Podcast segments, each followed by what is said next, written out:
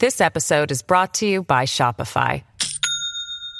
Do you have a point of sale system you can trust, or is it a real POS? You need Shopify for retail. From accepting payments to managing inventory, Shopify POS has everything you need to sell in person. Go to shopify.com slash system, all lowercase, to take your retail business to the next level today. That's shopify.com slash system. Hello, everybody. This is Marshall Poe. I'm the editor of the New Books Network. NBN listeners like to read books and buy them. So we thought we'd tell you that right now, our friends at Princeton University Press are having a remarkable site wide sale. You can get 50% off books, including ebooks and audiobooks, with the code 50, F I F T Y, at checkout until May 31. You can save some real money on Princeton University Press books. I encourage you to go there and check it out. Hi, my name is Nathan Hobson. I'm one of the hosts for the New Books in East Asian Studies podcast, a member of the New Books Network. Today I'll be interviewing Dr. Erin Schoneveld about her book, Shirakaba and Japanese Modernism Art Magazines, Artistic Collectives, and the Early Avant Garde, which is out from Brill in 2018. Befitting an art history book, uh, Shirakaba and Japanese Modernism is a beautifully packaged uh, and fun to look at and handle uh, analysis of the early 20th century Japanese modern art collective Shirakaba and its eponymous coterie magazine, which was published from 1910 until 1923. Shirakaba, which means white birch, is recognized as the most significant art movement of the period and had a lasting impact on the discourse and practice of art in modern Japan. The group's journal was among the first and most important Japanese art magazines to include the works of prominent European artists, and doing so shaped the contours of the art world of 20th century Japan, in addition to the group's own uh, contributions. Schoneveld shows how Shirakaba rose in opposition to the statist art of the young Meiji state, the, strat- the strategies deployed to promote its artistic agenda, how the group established sometimes tangible and direct personal, artistic, and ideological connections to the European artists who represented the ideal of individualism, and how the movement changed over time from an avant garde bastion to become central to the mainstream of the Japanese art scene in the early 1920s. In addition, the book reveals dynamic tensions between statism and Shirakaba's individualism, between the group's ethos of individualism and the realities of being collective, between being avant garde and establishment, and between different generations of Shirakaba artists themselves, as well as between virtual and physical exhibition spaces and the status of original versus reproduced art. Shirakaba and Japanese modernism is an important contribution not just to Japanese art history, but to rethinking the global spread, reception, and adoption and adaptation of modernity, modernity and modernism. So, Dr. Schoneveld, thank you so much for joining us on the podcast today. Your book is about uh, the early 20th century art movement called Shirakaba. And I, I wanted to know how you got interested in this project. Yeah, thanks. Great to be here. Um, right. So, I, I mean, I think initially what interested me was this idea of of just pushing back against this idea of early 20th century Japanese artists being treated as this alternative to Western modernity, uh, particularly as Japanese art and culture was was being characterized at the time as something spiritual, traditional, authentic, unchanging. And you know, it was these these common tropes that were used to articulate Japan as a whole. Um, I think privileging the, a past in which pre-modern Japanese art and culture was treated as "quote unquote" authentic and important, whereas modern Japanese art and visual culture was viewed as as derivative and it was sort of these attitudes that I was really interested in engaging with and pushing back against, um, especially within the context of the rise of, of modern Japanese art um, and the modern art establishment. Um, and in the effort of artists trying to promote a new direction in Japanese art that engaged with modernist idioms of individualism and self expression. And so it's sort of, you know, within that that context that I was really interested in the way in which an art magazine such as Shirakaba was really engaging with these questions um, and the ways in which artists and writers were coming together to um, negotiate that space, and really carve out that space and then negotiate what it meant to be uh, within that space. Um, and so, yeah, I found that really compelling. Um, and it was also, I think, partly the fact that most of the scholarship um, focusing on Shirakaba is really f- focused on the um, the literary components of of the magazine and the writers affiliated with the magazine. um, and the collective. And I was more interested in learning about the artists and the artistic production that came out of um, artists' affiliation with the with the magazine, um, and also certainly within at least within the study of modern Japanese art and visual culture, Shirakaba magazine holds a really seminal space. Um, and I wanted an opportunity to explore that on a on a deeper level. Um, it's mentioned in a number of uh, important uh, books, um, certainly scholarship on modern contemporary Japanese art. Um, but I really wanted to engage with it on a deeper level. Yeah, and, and so this is something that was originally a dissertation project, if I understand correctly. Is that right?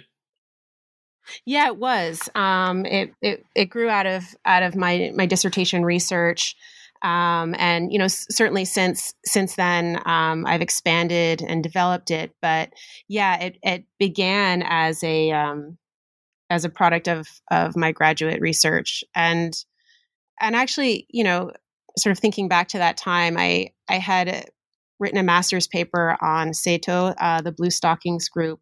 Um, and it was sort of through them that I initially encountered Shirakaba um, and their references and engagement with a lot of the artists and writers affiliated with Shirakaba.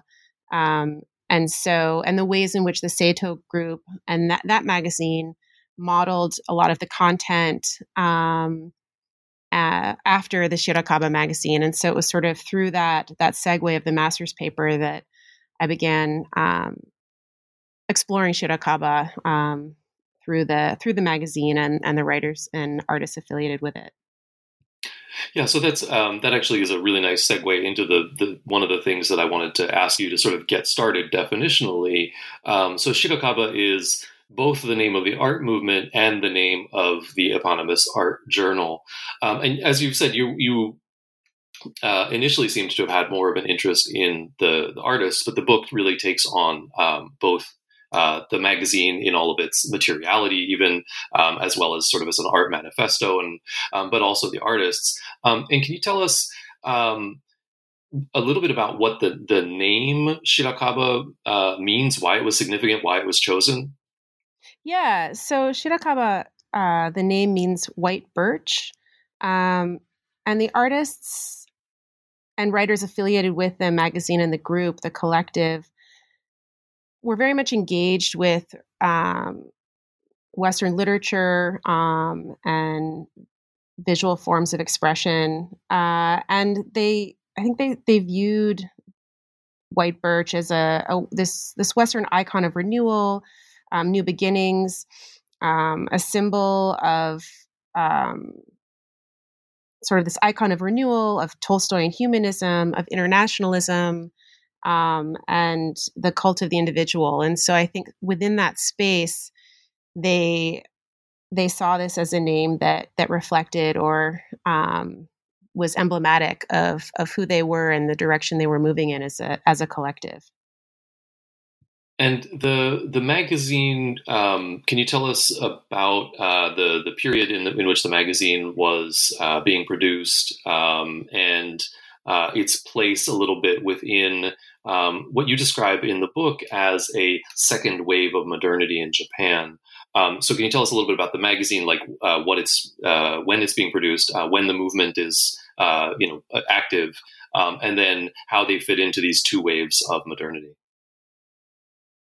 Yeah, sure. So, my book really considers how the avant garde pursuit of individuality in early 20th century Japan was in opposition to state sponsored modernism and how this played out among emerging technologies and formats, including the art magazine or the Bijutsu Zasshi. Um, and so the group itself, the Shirakaba magazine, was really the brainchild of the literary and artistic collective, the Shirakaba um, group. And it was founded by a cohort of privileged writers and intellectuals, um, including Yanagi Soetsu, uh, Mushano Koji Saneatsu, Shiga Naoya, Arishima Takeo, Satomi Ton, a number of, of, of writers. Um, and in launching Shirakaba, they really sought to use print media as a tool of intervention in an effort to recast current debates on the status of art and literature in Japan at the time.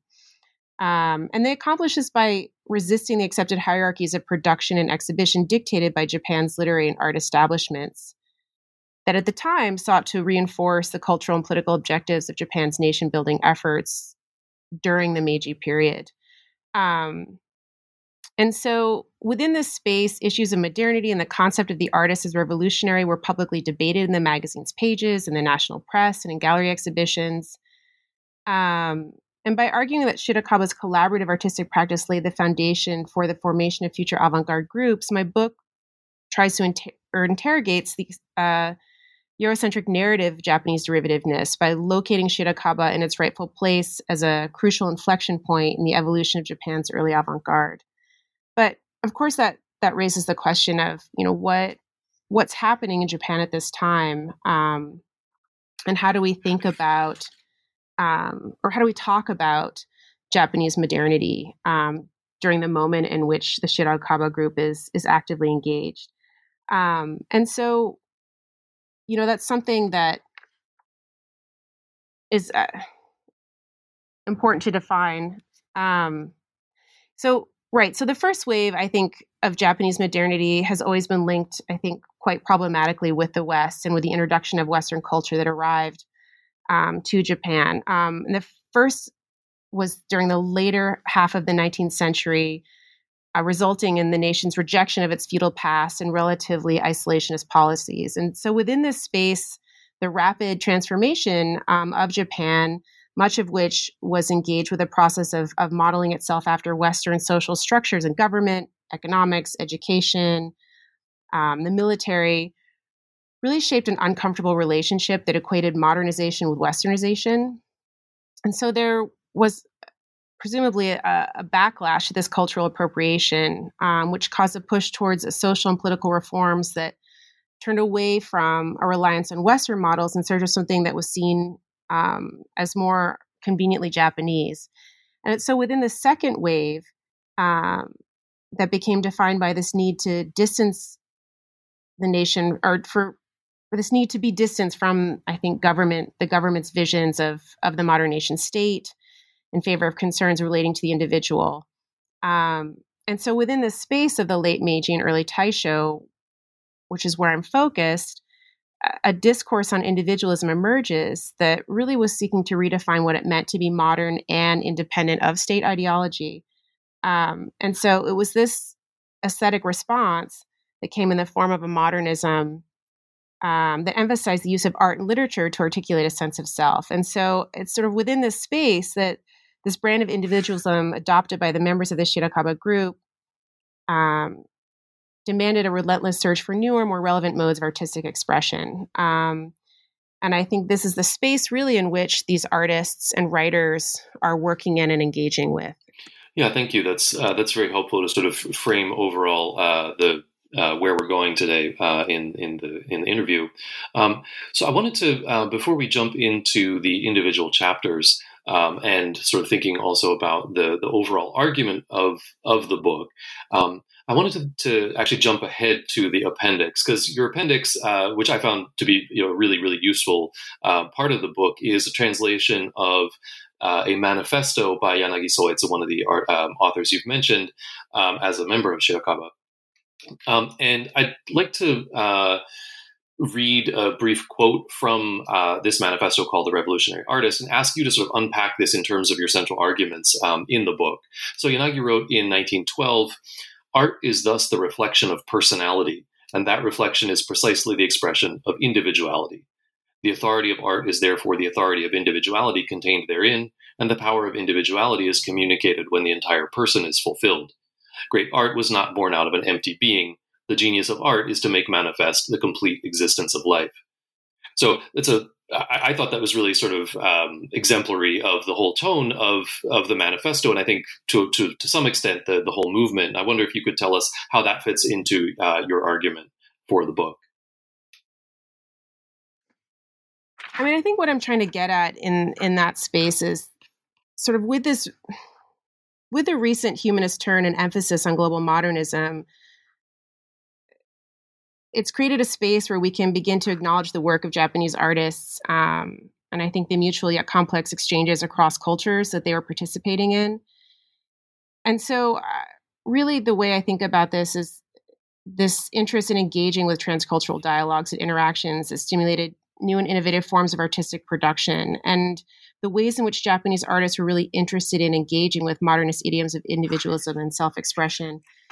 And for someone like Yanagi, you know, or sort of within the, the, the space of the revolutionary artist, um, the real emphasis on the self with regard to the creation of art as a as as an expression of um, of the person and not an expression of the nation state.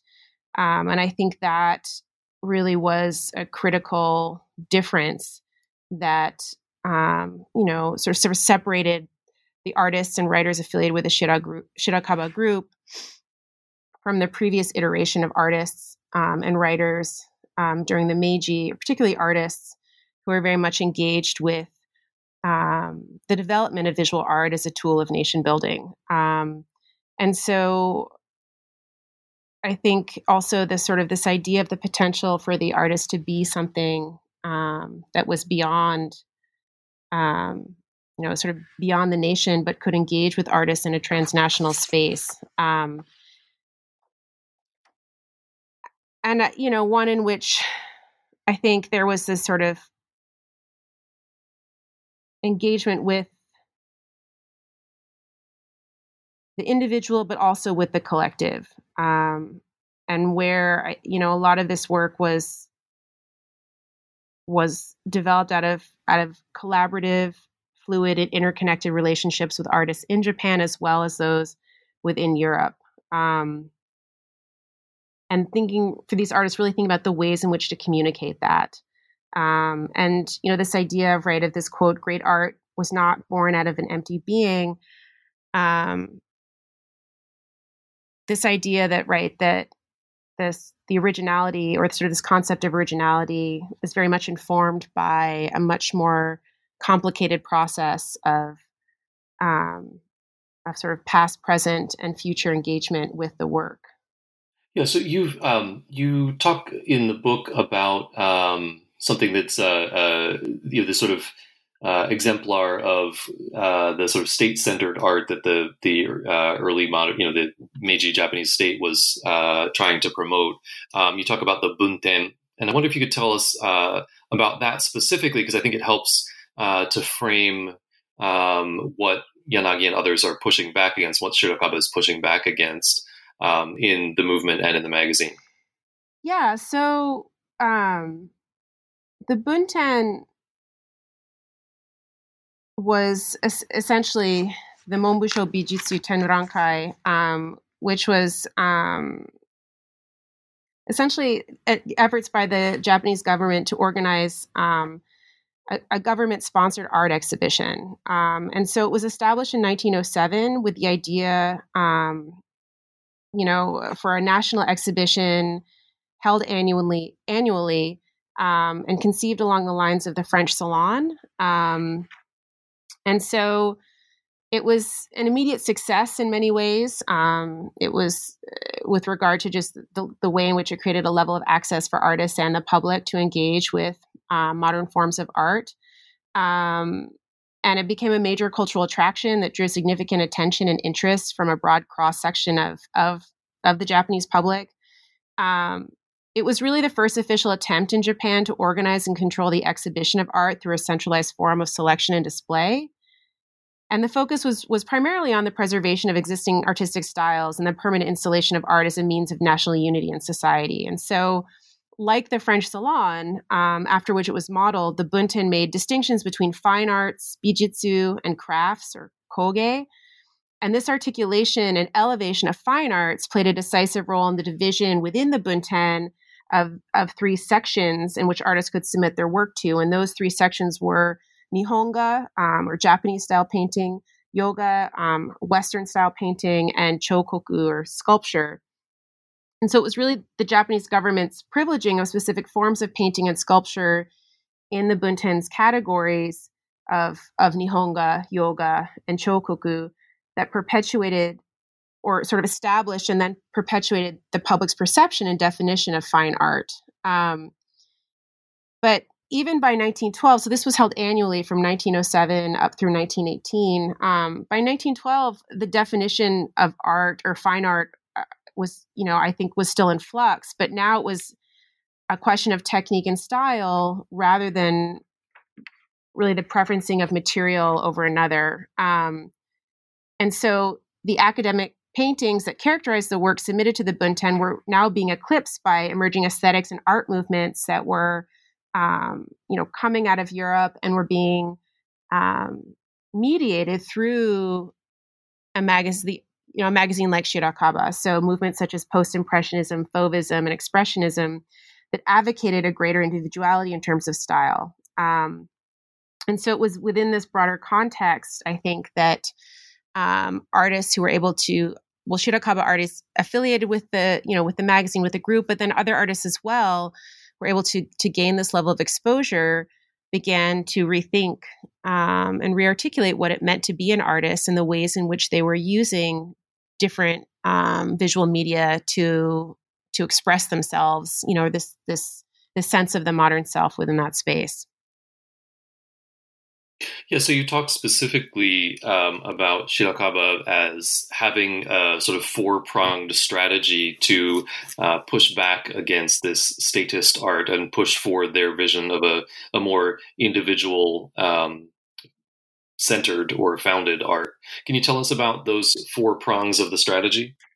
Yeah, sure.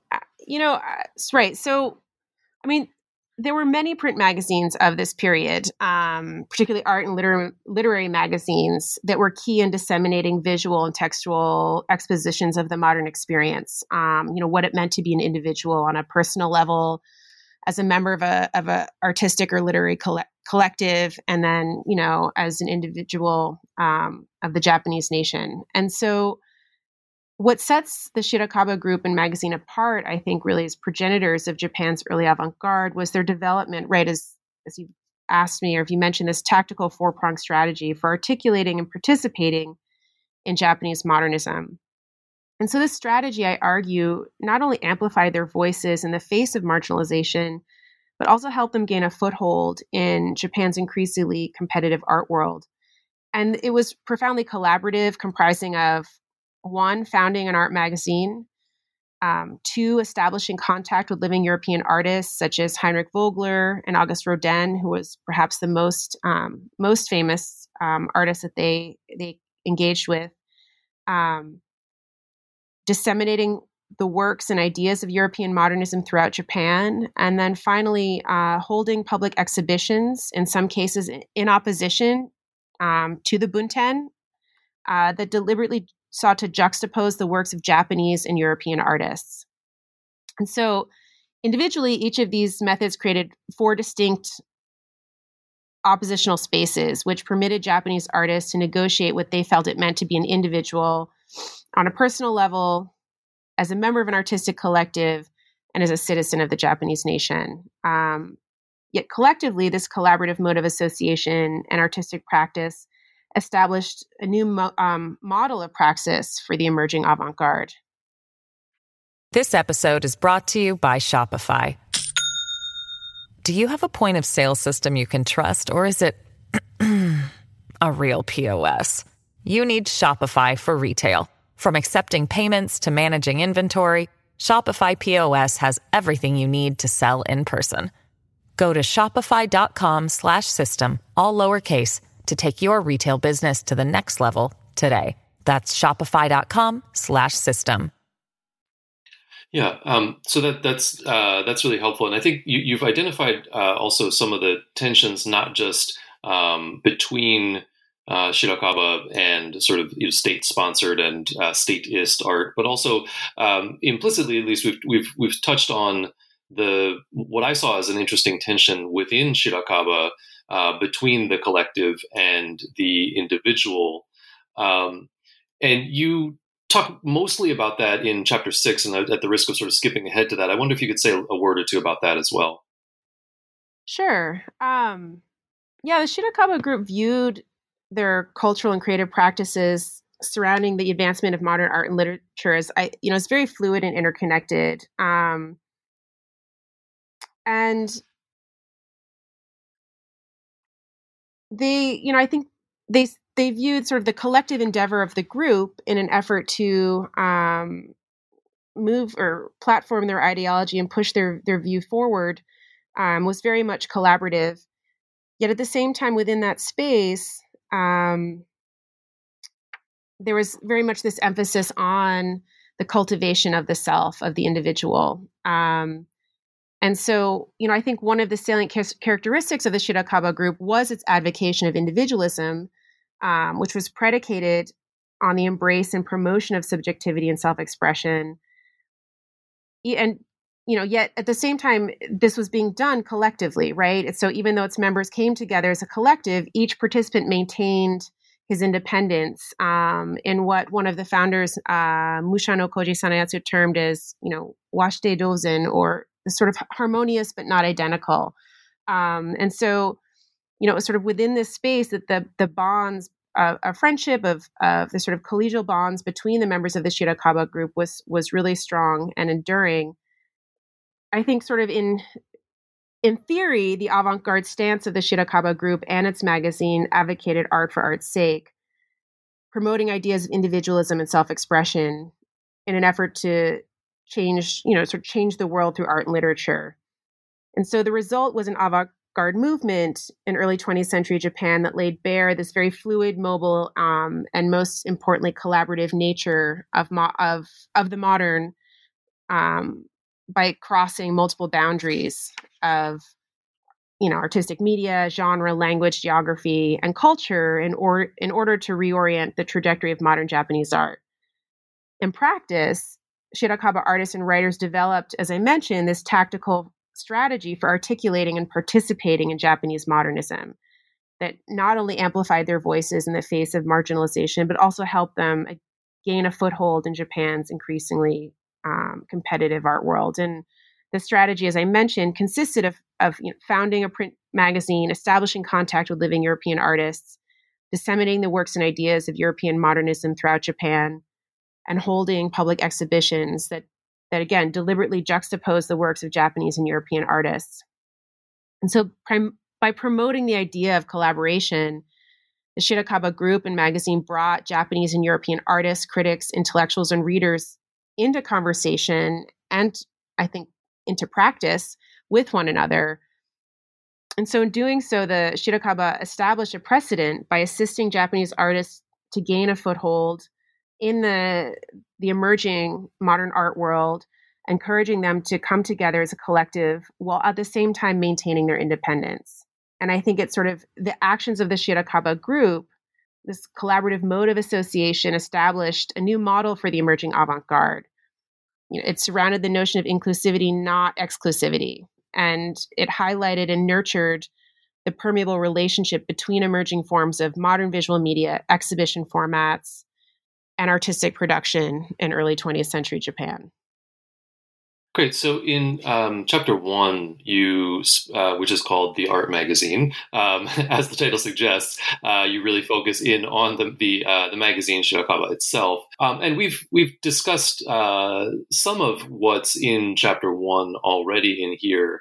Um, is there anything you'd like to add uh, at this point um, from this chapter about the content, uh, the functions of the magazine, the importance of print media, um, like Shirakaba or Shirakaba itself in the art world of the time that we haven't already covered? Sure. I'm going to just say a little bit about the format itself or sort of the, the, the impulse, what compelled the group to engage with print media. You know, I think uh, the art magazine, one of its defining features um, is its reproducibility and serialization of vis- visual content um, that's able to transform the passive consumption of art and ideas by its readership into a, a dynamic and discursive space in which artists, writers, and intellectuals could engage with one another directly and without the temporal or physical constraints of the salon or art museum. And I think this was really compelling to the Shirakaba group. And as a material object, the art magazine presented readers with a range of new experiences that not only stimulated the senses, but also offered new modes of circulation and contact by creating a connection between artists, the work of art, and the viewer. And the dialogic nature of the art magazine also encouraged conversations, both national and international, on modern modern art, and opened up an an imagined utopian space um, by championing humanism and allowing Japanese artists and writers to explore and complicate the emerging avant garde. So then in uh, chapter two, you go on to talk um, about the engagement with uh, the European artists, and this chapter called "Conversations with European Modernism." Um, you show how you know how Shirakaba is engaging with artistic dialogue and also building some actual direct relationships, which you've already alluded to, with significant uh, contemporary European artists. Um, and I guess you know, for, for me personally, this was also one of these places where I felt this interesting tension between uh, the the sort of professed individualism and individuality of all the artists and their um, drive for for doing this in a collective format and also uh, being in dialogue, uh, not just with each other but with European artists. Um, so. How and why, uh, in your mind, is uh, Shirakaba associating with these European artists, and which ones are they? I mean, you've you've, you've named a couple of them. Um, since do, do and, and I guess my my other question about this is, do the artists dictate the predilection toward individualism um, in other words, the, the artists that Shirakaba is is working with, or is it the individualism that chooses the artists? Yeah, so I mean, I think the Shirakaba artists were um, really interested in developing um, relationships with certain Euro- European artists in an effort to advance their own views regarding the agency of artistic individualism and self expression. And so I think part of it was them articulating or sort of pinpointing in some ways artists that they felt best exemplified um, their own um, you know the goals of the group were sort of were emblematic of this this um, this sort of mode in which they were living um, you know this life of of individualism and self-expression. Um, and they were particularly i think drawn to um, artists such as heinrich vogeler and August rodin as well as you know aligning themselves with art and the biographies of artists such as Cezanne, um, Van Gogh, and Gauguin, because it it offered them a key rhetorical strategy in the evolving discourse on modern Japanese art. Um, you know, that is to say, the biography of the artist became the cornerstone of the Shirakaba movement in cultivating an artistic, an individual artistic identity. And so, in many ways they use the magazine as this as this conduit to facilitate access to and direct exchange of artwork and ideas between Japan and Europe um, and between specific artists by forging a relationship with Heinrich Vogeler and August Rodin. Um, the Shirakaba artists were able to establish their movement on firmer ground, um, particularly with their with the relationship that they had with Rodin. And then, you know, through the exhibition of artwork um, by Cezanne, Van Gogh, and Gauguin, um, and the translation of influ- influential Western writings by European art critics and theorists, assisted in actualizing um, Shirakaba ideology. And you know, the these artists, Cezanne, Van Gogh, Gauguin, in many ways, even though deceased, ser- served posthumously as the Shirakaba group's sort of spiritual mentors in terms of the ways in which they the Shirakaba group viewed these artists' um, pursuit of of um, you know individualism or sort of they sort of affiliated themselves with this sort of emerging form of of modernism that was centered around revolutionary aesthetics. And for, for these artists, you know, they really became um, a potent symbol um, to the Shirakaba group in their quest of artistic self-expression during the early 20th century. Um, and so their alignment with them, particularly their embrace of these artist biographies, um, allowed them, I think, to promote new discourses um, on individualism, um, artistic self-expression, as well as you know, to sort of that alignment with like-minded artists, writers, and intellectuals who shared, I think, similar attitudes about the modern experience. And as I mentioned, you know, the biography itself was really important. Um, the, biography of the artist was really important to the Shirakaba movement in cultivating um, an individual artistic identity. And this, I think, this strategic alignment with artists who they believe represented revolutionary aesthetics of individualism and artistic self-expression during early 20th century Japan assisted in concretizing the Shirakaba's ideology, which was really predicated on the lives and struggles of European artists who were representative of artistic singularity. So, in effect, the members of the Shirakaba used the lives of European artists as a type of moral compass in their quest for humanity and selfhood within modern Japanese society. You know, so for example, with an artist like like Van Gogh, Shirakaba's there the group's fascination with the biography of the artist um, and their their decision to translate Van Gogh's letters is really indicative of the group's engagement with anecdotes about the life of Van Gogh. You know, so for instance, the oft cited episode of Van Gogh severing his ear was understood by the members of the Shirakaba as the result of a, this of a passionate incident, right? It, it exemplified the degree to which the search for self was less a private affair, relying more on on this attention-seeking sensationalism. Um, you know, so in other words, the cultivation of the self was in part associated with the creation of an artistic persona and a public image, as well as representing um, a challenge to the status quo. And I think the Shirakaba group believed that the qualities, you know, such as this, encap um, or these qualities that encapsulated Van Gogh's life and his work, were something, um, you know, that they they aspired to as well. Um, and Van Gogh embodied what was seen as a revolutionary act of rejecting societal norms and expectations um, in order to to seek a new path towards selfhood. Um, and so the Shirakaba group interpreted the art and the personality of the artist as inseparable. Um, and there was really no distinction between the personality of the artist as expressed through the media's inherent emotional aspects and the personality of the artist in the real world.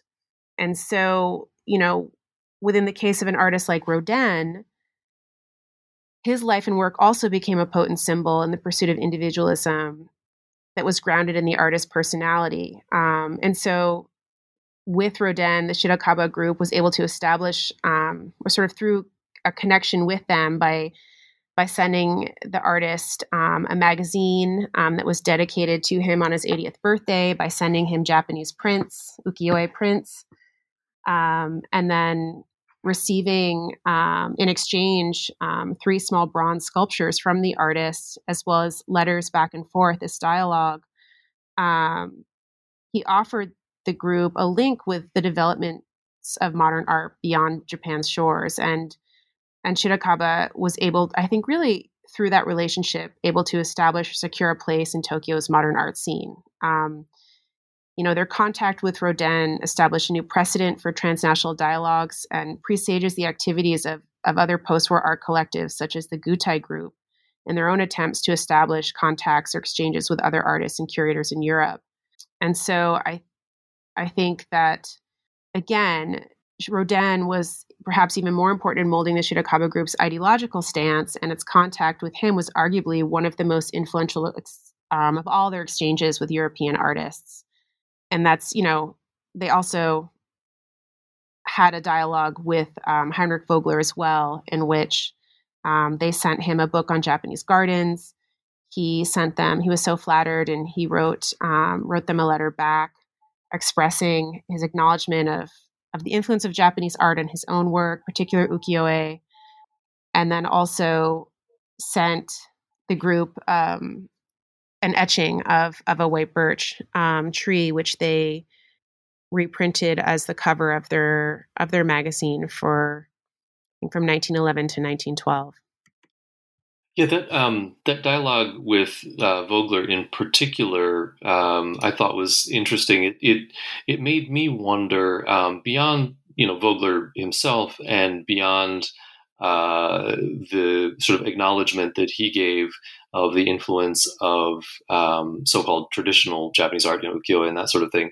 Um, what was, you know, so the, clearly Shirakaba is being influenced by uh, these, you know, uh, European modern artists. Um, is is that is this a two-way street, right? Is is there? And I, I don't think you really talked about this in the book, and forgive me if I missed it if you did. But is this something where um, the Europeans are really looking to that sort of traditional Japanese art um, for influence, but not so much the uh, the art of uh, you know, a collective like Shirakaba, um, or is this kind of a, a two way exchange in that sense as well?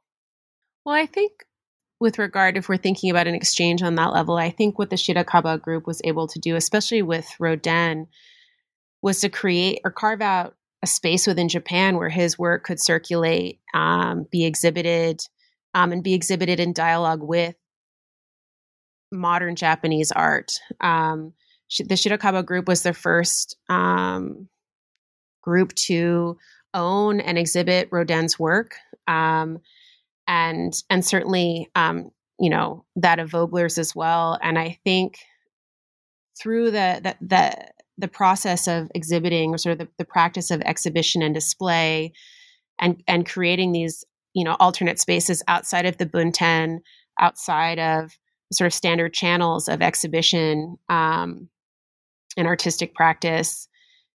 Within that space, I think they were able to, you know, again create these this discourse, this visual discourse with modern Japanese art and European art that um, was extremely important in terms of allowing a greater sense of exposure to European artists within Japan at the time. So I don't know if it was directly sort of influence with regard to necessarily maybe technique or style, but I think more of um, signaling this transcultural dialogue and that this was sort of a, a two way conversation, one in which um, the Shirakaba group had a lot of cultural capital and were able to create spaces um, for European artists um, for their work to to circulate and to engage with Japanese art during the during the Taisho.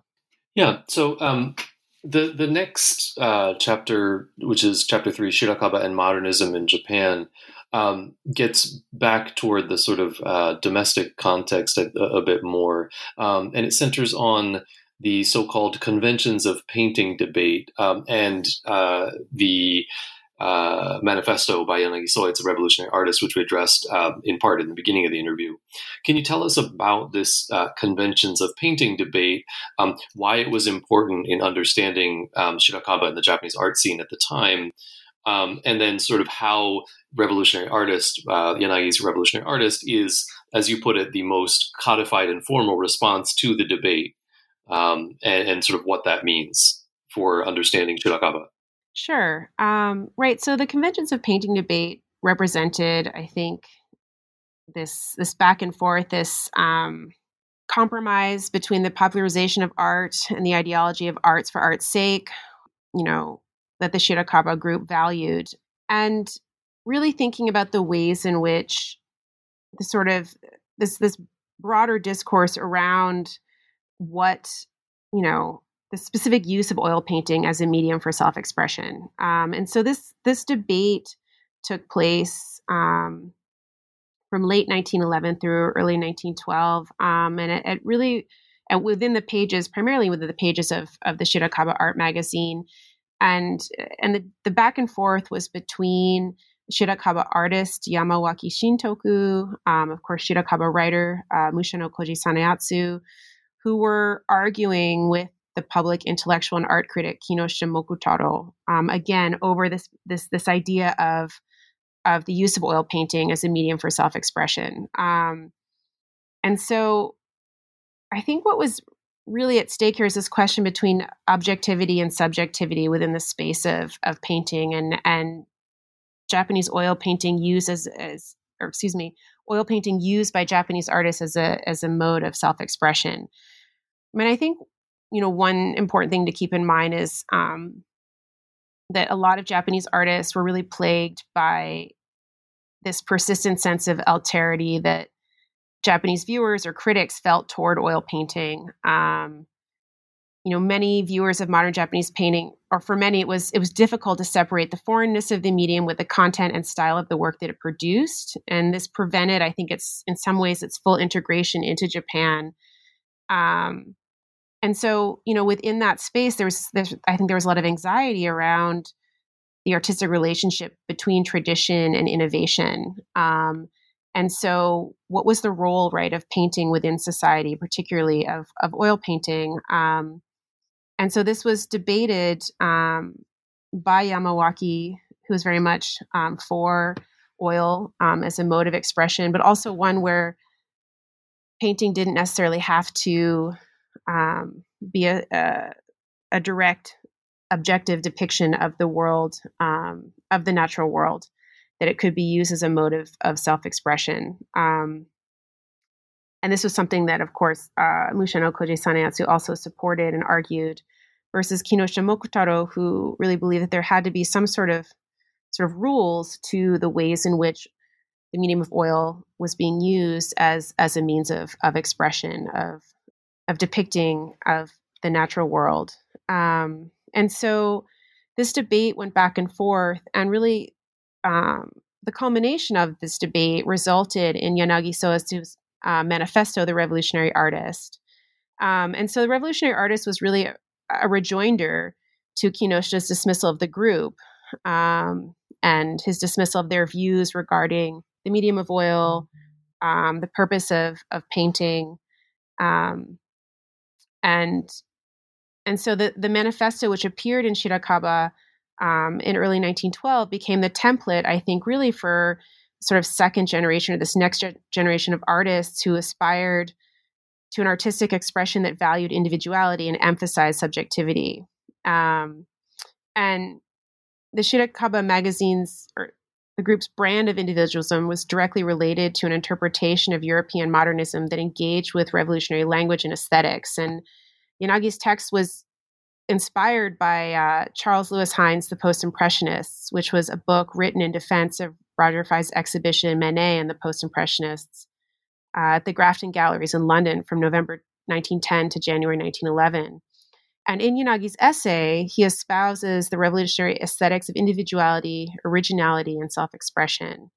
Um, and Yanagi's concept of the revolutionary artist thus became a justification for rejecting state sponsored modernism, um, you know, for rejecting this sort of rules or, you know, conventions of painting, for adopting a mode of self promotion that was in opposition to the Japanese art establishment, which I think, you know, uh, Kinoshita was very much advocating for. And, uh, you know, one of the things that I also encourage here is that in the past, there's been this tendency, I think, in scholarly literature to either ignore or isolate Yanagi's essay from the larger conversation around the changing status of modern Japanese painting. Um, and so in my book, I, I really try to, or I, I argue the revolutionary artist should be seen as an intrinsic part of the conventions of painting debate, debate and not just simply as a standalone text.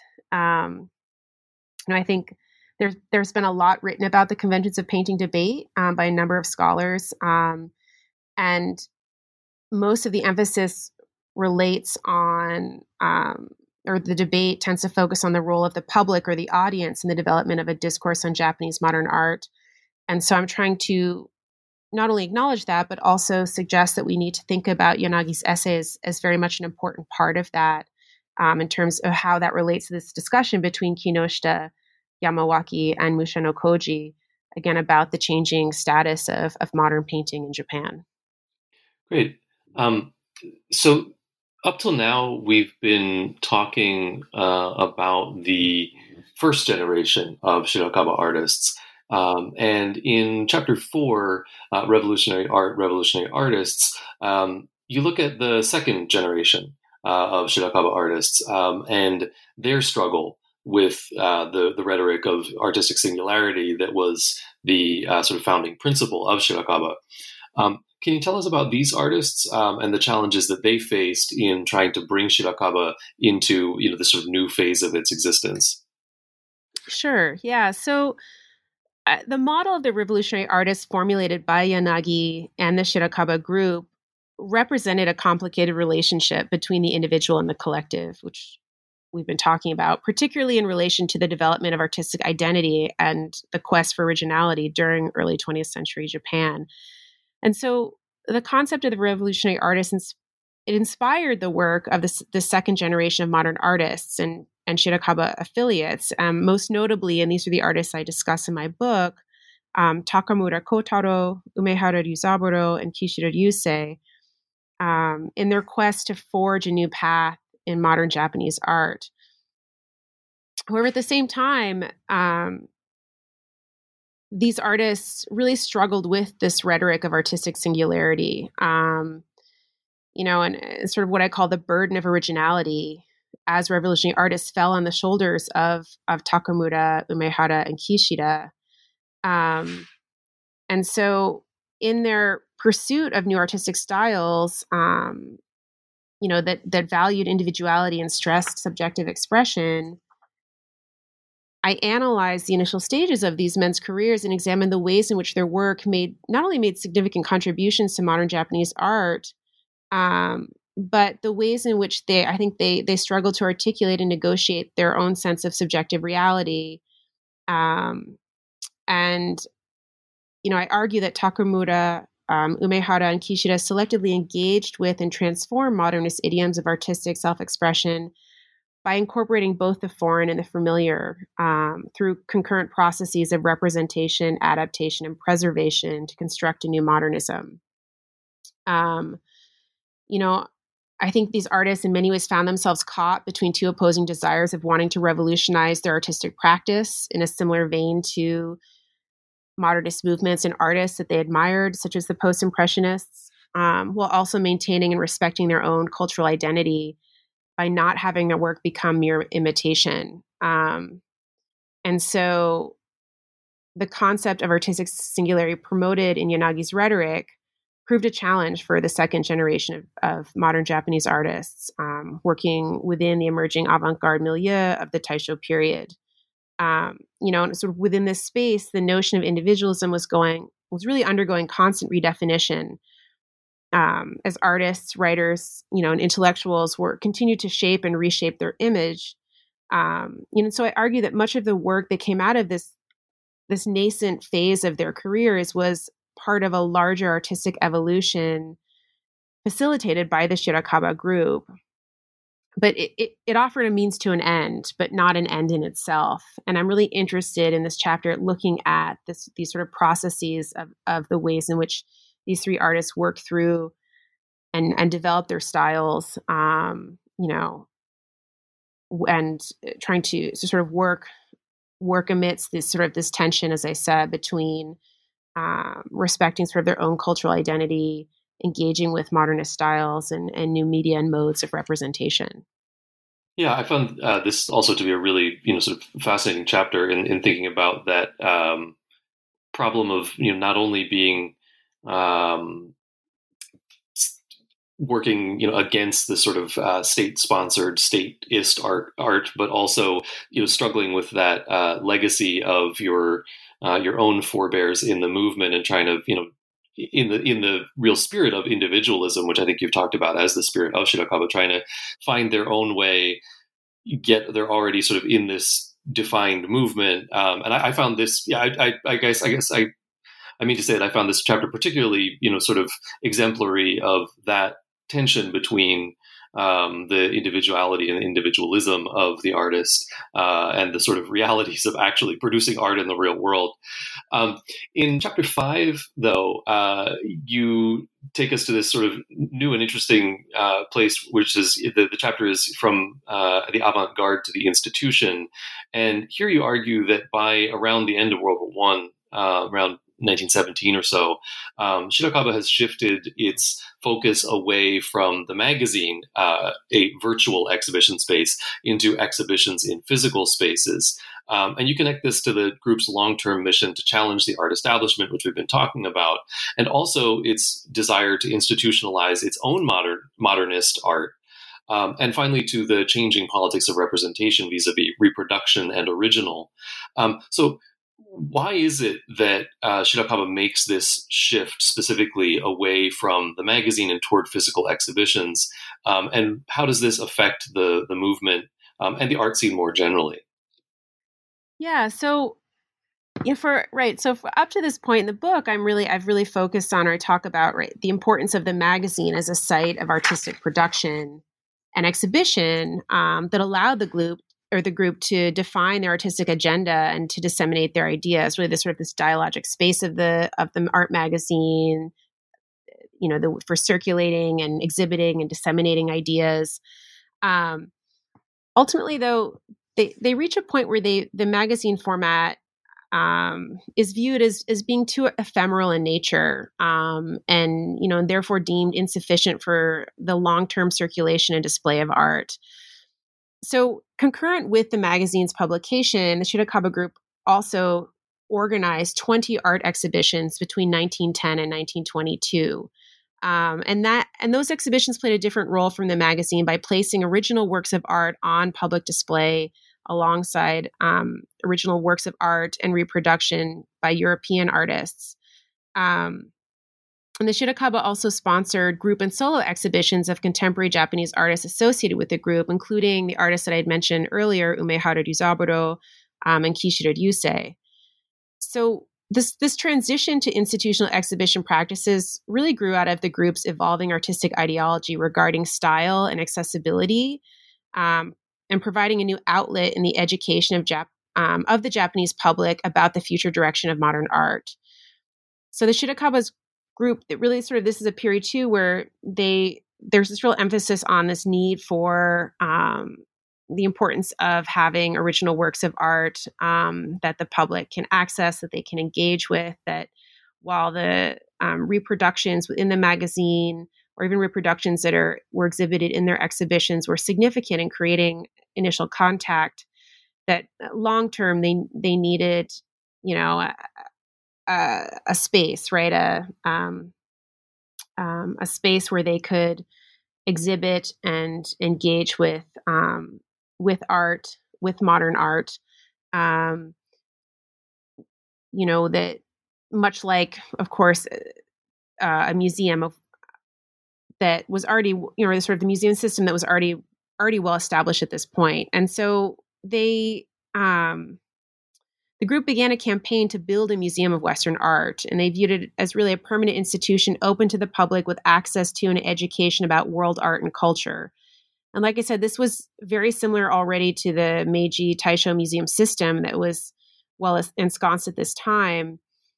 Um, and so while the Shirakaba magazine and privately sponsored exhibitions created a foundation and point of departure for the promotion of new modes and styles of painting, the group really believed that the permanent structure of an art museum with original works of art um, would guarantee the continuation of, of the Shirakaba ideology. Um, and so it's really within this context that I, I analyze the shift in the status of the reproduced image, which they relied on um, and was quite important to the group in the early years um, of, of the magazine's publication. Um, so I analyze the reproduced image and its relationship to the original work of art. And I, you know, I look at the notion of reproduction inherent in photography and printing, you know, both forms of which enable the Shirakaba um, magazine and, and the group to transform more traditional practices of exhibition and display um, become you know regarded as somewhat inferior to the original work of art. Um, and then within that context too looking at the ways in which the group um, works very closely with um, or sort of they use the magazine and they use these exhibitions as a way to begin raising money um, and developing or, or, you know in an effort to build um, a museum and also in an effort to acquire um, European works of art. Um, you know, so by this point they had Rodin's these small three bronze sculptures by Rodin, um, and through their their sort of their affiliation with certain patrons, um, they were able to purchase a painting by Cezanne, um, uh, a painting um, of Van Gogh's Sunflowers, and a few more works of art that they intended to um, to house permanently in this Museum of Western Art that they were um, that they were um, planning to build. And you know, and this was sort of I think part of a much larger effort to enhance the public's understanding of the works um, on view. They also organized a number of symposia to educate people about um, Western art, musical performances of Western classical music, also ran concurrently with um, you know the, the, the exhibitions. A lot of their exhibitions were held um, at the same time that the Bunten um, was exhibiting, um, really in an effort to carve out carve out alternative exhibition spaces. Um, you know, in this sort of move towards envisioning their own their own museum um, of Western art that really uh, was emblematic of sort of physically emblematic of their their artistic ideology. Yeah and i think this is um, you know this chapter is where uh, shirakaba itself begins to think about um, its legacy right as a as a movement and its like its sort of place in the the history um, of art in Japan. Um, and that's a subject you deal with more uh, in the final chapter, uh, which is again aptly titled "The Legacy of Shirakaba," um, and also I guess some of what I want to ask about touches on things you have in the epilogue as well. Um, but in this final chapter and epilogue, you address the legacy, arguing that by again the time of World War One, the group is really shifting its focus a lot. Um, and you know, you've talked about sort of how that plays out in the physical, like attempting to create a physical exhibition exhibition space um, at the time. But I wonder if you could tell us uh, you know, sort of what the long term legacy of Shirakaba in the Japanese art world has been. You know, certainly by 1916, the Shirakaba, um, they, the group and the magazine, the content of the, the magazine, um, have begun to move away from a focus on modern European art. Um, and I think, you know, the principal event driving this change was the tumultuous events of World War One from 1914 to 1918 which significantly eclipsed European artistic and cultural production. Um, so, this hiatus in incoming European trends permitted Japanese artists and writers to take stock of their role um, within the modernist movement. And so, um, rather rather than than remaining at the forefront of the most recent international artistic trends, the Shirakaba now turned to the task of establishing their legacy, and and this repositioning was as I said, not not only reflected in the content of the magazine, um, but with this belief of this sort of focus on um, sort of placing more emphasis on educating the Japanese public about Western art. Um, and so the shift in focus was also, I think, partly the result of the evolving status of, of the members of the group. Um, certainly by the late 1910s, um, they were no longer um, an obscure art or literary representatives of the early avant-garde but they've been many of them have been increasingly become accepted as the mainstream figures within tokyo's artistic and literary circles so you know core writers such as mushano koji um, shiga naoya satomi Ton, for example they didn't necessarily need um, shirakaba as a platform to air their opinions anymore and um, they were able to contribute their work and circulate their work more widely in more mainstream commercial magazines. Um, and I think this the dissolution too was also compounded by the fact that, of course, um, you know the the devastation of the Great Kanto earthquake on September first, nineteen twenty three, which brought the activities of the group to an abrupt and cataclysmic end, and the group's publishing facility in Ginza was leveled and during the ensuing chaos, the funding to resume Shirakaba magazine and the, the campaign to build the first museum of Western art um, evaporated. Um, and so, you know, you have you have figures such as also such as Yanagi Soetsu, who has certainly by this time already begun to rechannel his energies away from Shirakaba. Um, and following a trip to Korea in 1916, he begins to develop his theories on Mingei. Um, and I think in some cases and contexts, Yanagi is perhaps better known today for his involvement with the Mingei movement um, than with his role um, with Shirakaba. Mushano Koji leaves Tokyo and he resettles in the mountains of Miyazaki Prefecture and establishes the um, the utopian community Atarashikimura. Um, and certainly artists too, like Kishida and Umehara. Um, Kishida moves to Kyoto, begins studying more traditional Japanese um, arts and aesthetics, um, studying ukiyo-e and ink painting. Um, and Umehara likewise is, you know, becomes more drawn to traditional Japanese arts and hanga. Um, and so, so that's sort of the space in which that you sort of see this this dissolution. But in spite of the fact that they don't um, they don't necessarily have um, the sort of museum as as a means through which to establish their sort of concretize or establish their their legacy long term. There was certainly, um, I think, the legacy to which they offered, um, the you know, sort of the democratization of, of materials within the evolving art scene. Um, you know, I think the ways in which they could advocate and exhibit Japanese and European artworks, as well as progressive art theories and criticism, um, you know, was the project of artists and writers who aspired to be more than just transmitters of European modernist movements and interpreters of European artists such as Cezanne, Van Gogh, and Rodin. Um, and I think ultimately they desired to become producers of modern art um, through the circulation of visual and textual expositions of the modern experience. Um, and I think we see that particularly with the ways in which, even in the post-war period, the legacy of Shirakaba, I think, in some ways, is is you know is is channeled through a group such as Gutai, where um, the founder of the Gutai group, um, Yoshihara Jiro, um, was just a teenager during the, the teens and, and read so the 1910s and read um, Shirakaba magazine was very much inspired by the the ideology um, and the ideas coming out of the, the magazine um, and the content of of the material.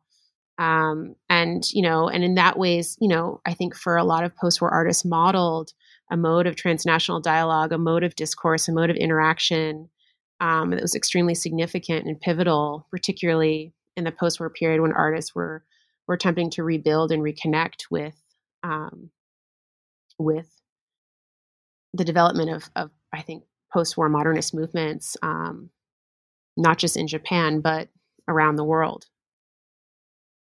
Yeah, so I wanted to, um, on that note, thank you for being so generous with your time and ask if I could uh, borrow you for another couple minutes just to, to, to finish up here.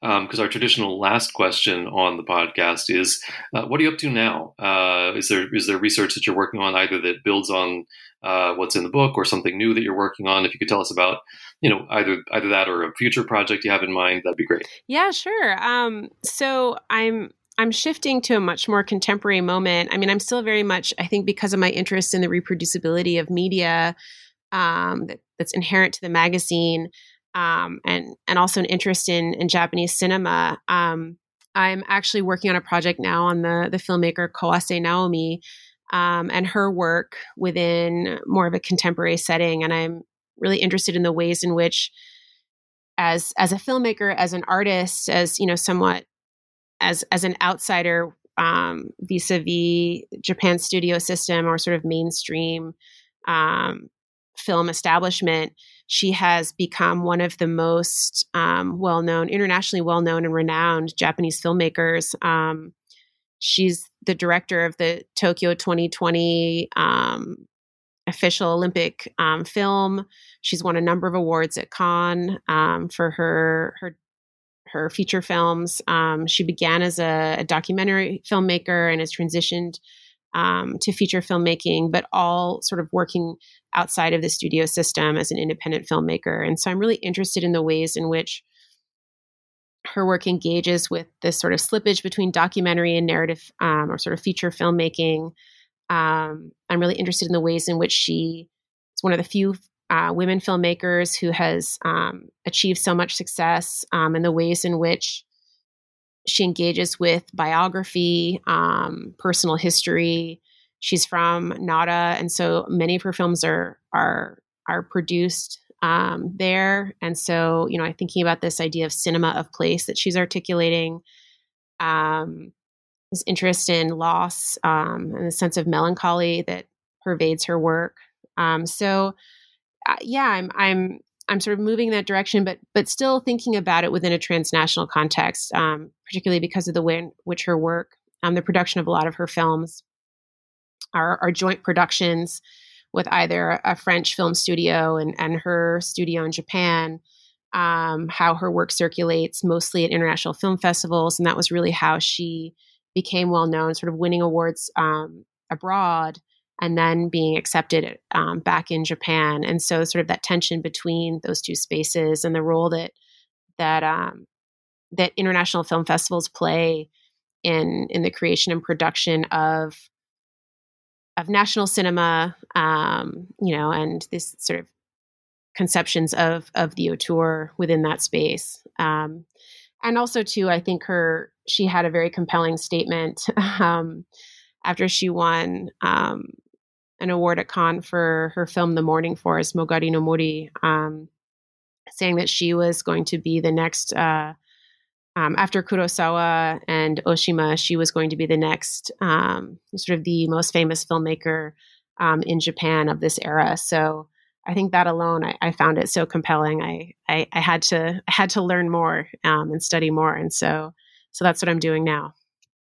Yeah, great. I agree that uh, Kawase is a, a, really fascinating figure, um, and I'm looking forward to uh, getting to read something about uh, her when it comes out. Um, but for now, I'd just like to thank you for again spending some time with us and talking about your book today. Thanks so much. Thank you.